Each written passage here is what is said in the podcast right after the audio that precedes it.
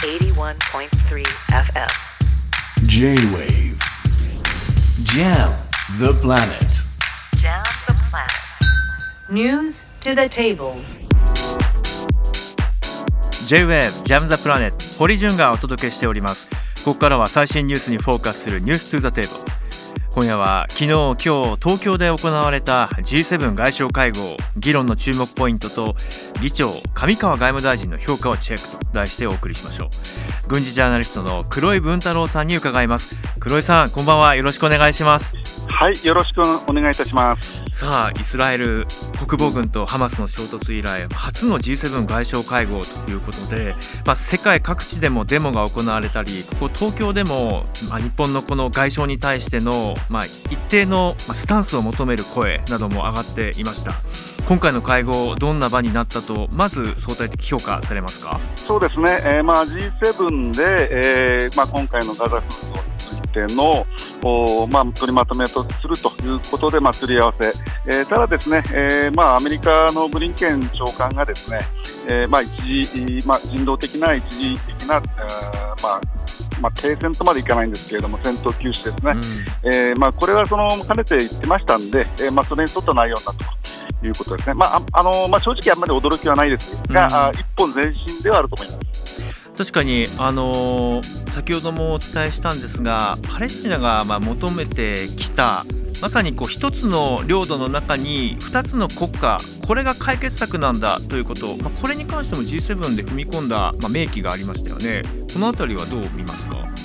そうですね、あのまあ、二国家あ二二国家共存というのは、まあ、あのイスラエル政府も実はこれ、えー飲んでいる、うんまあ、あー建前といいますか、旗なんですね。えーですから、まあ、これ自体盛り込むということには、あーどこからも、まあ、異論は出ないということですね。まあ、今回のお会合で一番やはり大きな成果というのは、少なくとも一時的な休止、これ人道的な、えーもので、えーいわゆるその人を南側に逃がすための人道回廊を作ろうということなんですけれども、まあ、こういうこちらに向かっていけばですね、まあ、一歩前進、まあ、少なくとも一歩前進、もちろんそのおパレスチナやアラブのお諸国が求めているような、まあ、即時休戦とは程遠いんですけれども、ただ、このお今ですね、えー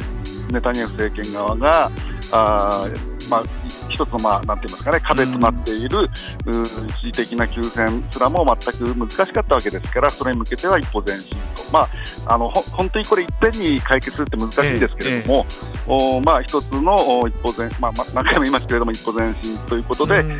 ーまあ、一応評価はしています。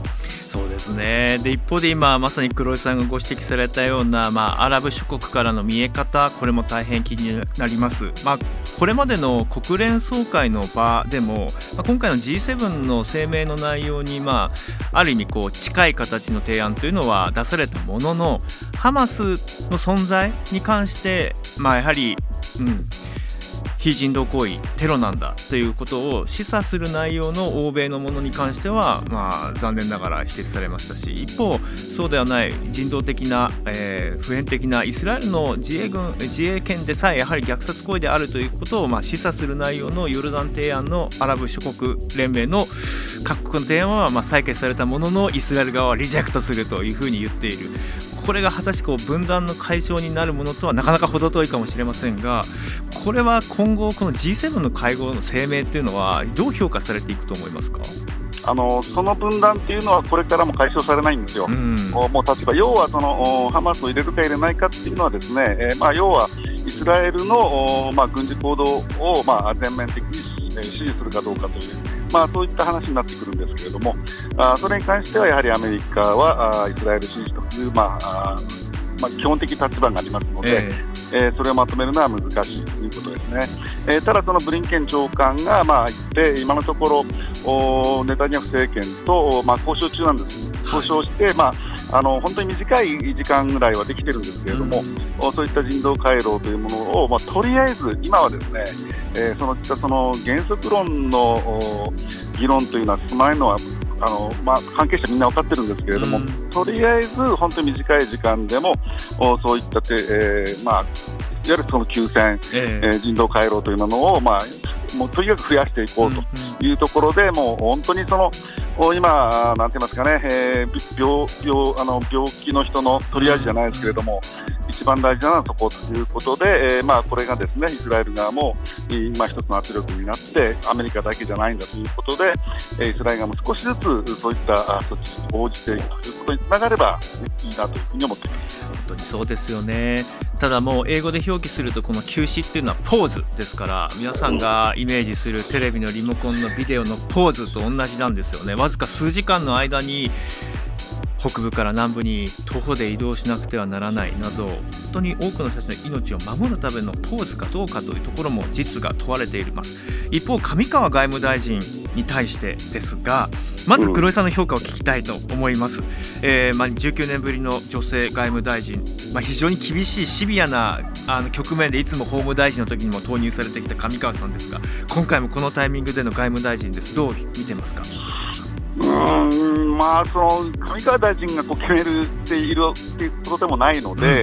え日本のその外交政策ですから、まあ、基本的には外務省が主導して、えー、政策のオプションを出して、それを岸田政権が、まあ、首相がですね、えー、まあ、これでいこう最終決定権は岸田さんですよね。でえーまあ、上川さん外務外務大臣、上川さんだけじゃないんですけれども、あのー、そうですね、えーまあ、今のところ、まあ、岸田政権の路線通りということかなという感じで、あの前の林さん、はい、林芳正さんの場合は、ウクライナの国連総会で、ええ、ちょっとその踏み込んだ発言があったので、うん、えー、まあ、そういったいわゆるその官邸が言っていること以上の発言というものを期待したしたいなというふうに、これから思いますね。いや本当にこの部分ですよね。あのタイミングで林さんをこうね解任して、えー、上川さんに据える。これはもう岸田さん外交の岸田というふうな自負が終わりなんでしょう。こういった局面でもやっぱり自分がこうグリップを握っているような形で指導したい。その岸田政権そのものの評価が問われてるんだということですよね。うん、まあ、その通りだと思います、はい、あのこれもぜひちょっと黒井さんだから聞いてみたいことがあるんですけれども、はい、僕の取材の中でインターナショナルコミュニティいわゆる国際社会って誰なんだっていうことをいろいろ聞いて回っていまして、まあ、結局こういった G7 だったり国連の場であったりとか各国の利害関係とかが調整されてしまうと問題を根本的に解決する主体が全くいなくなってしまう結局ガザの問題だってそうだし黒井さんがずっと発信されてこられていたシリアの問題だって結局根本解決って国際社会が対応しきれなかった。これ一体国際社会って誰のことを指せばいいんでしょうか？あのもちろんそういったそのインドとかですね、えー、ブラジルのような、まあ、言ってみればグローバルサウスみたいなポジションもいるんですけれども、あの今、国際紛争、紛争の問題に関して、えーまあ、グリップを握ってるっていうのは、もう常任理事国ですよね。うんですからその、まあ、G7 というのは一つのアメリカサイドの、まあ、イギリス、フランス入ってますけれども、えー、そこに鍵を握っているのはアメリカであり、まあ、反対側にはロシアがいて、えーまあ、ロシアと、まあ、歩調を合わせている中国がいるということで、えー、常任理事国のこの3カ国があ国際社会というものの後ろで、えーまあ、彼ら3カ国が言ったことを、まあ、そのまま飲むのか、あるいは反対するのかということで、各国も判断それで判断するしかない。まあ、正直、ちょっとあのそれほど国際社会というほど、国際社会は機能していないのかなというふうに残念に思います。最後にこれも黒井さんだからこそぜひ伺いたい。僕ガザに取材に行った時にガザに入域するのには相当な厳しいチェックも受けましたしいろいろ制約がある環境の中しかしながらハマスが持っている軍事技術っていうのはかなりハイテクなものも含まれているのに驚きました。一体ハマスの戦力を支えているこれは何なのかその読み解きってここまでのところいかがですか？あのまあ、これは割とあの分かっていることで、ハマス自身がある程度言ってるんですけれども、まあ、イランの協力ですよね、うん、でイランというのはどこかというと、その革命防衛隊という、ちょっとイラン政府と別個の動きをする、まあ、旧日本軍のカット軍みたいなところなんですけれども、うん、まあ、そこの特務機関って言っていいんですかね、あのいわゆるその海外で工作をする機関、えー、そこが仕切ってハマス、ヒズボラ、あイエメン、えー、イラク、シリア、そういったところでのイランの影響力を拡大していくという工作をしていて、まあ、ハマスは今回、おそらく相当その技術的な、物質的な、経済的な恩恵を、まあ、なんか協力を得ているということは間違いないと思います。ありがとうございます。そのイランこそ日本がスペシャルな関係を築いてきた非常に難しい国でもあるので外務大臣、そして岸田政権の手腕問われると思います、えー、ありがとうございました黒井さん。あありがとうございました。今夜のニュース2ザテーブル G7 外相会合議論の注目ポイントと議長上川外務大臣の評価をチェックしました。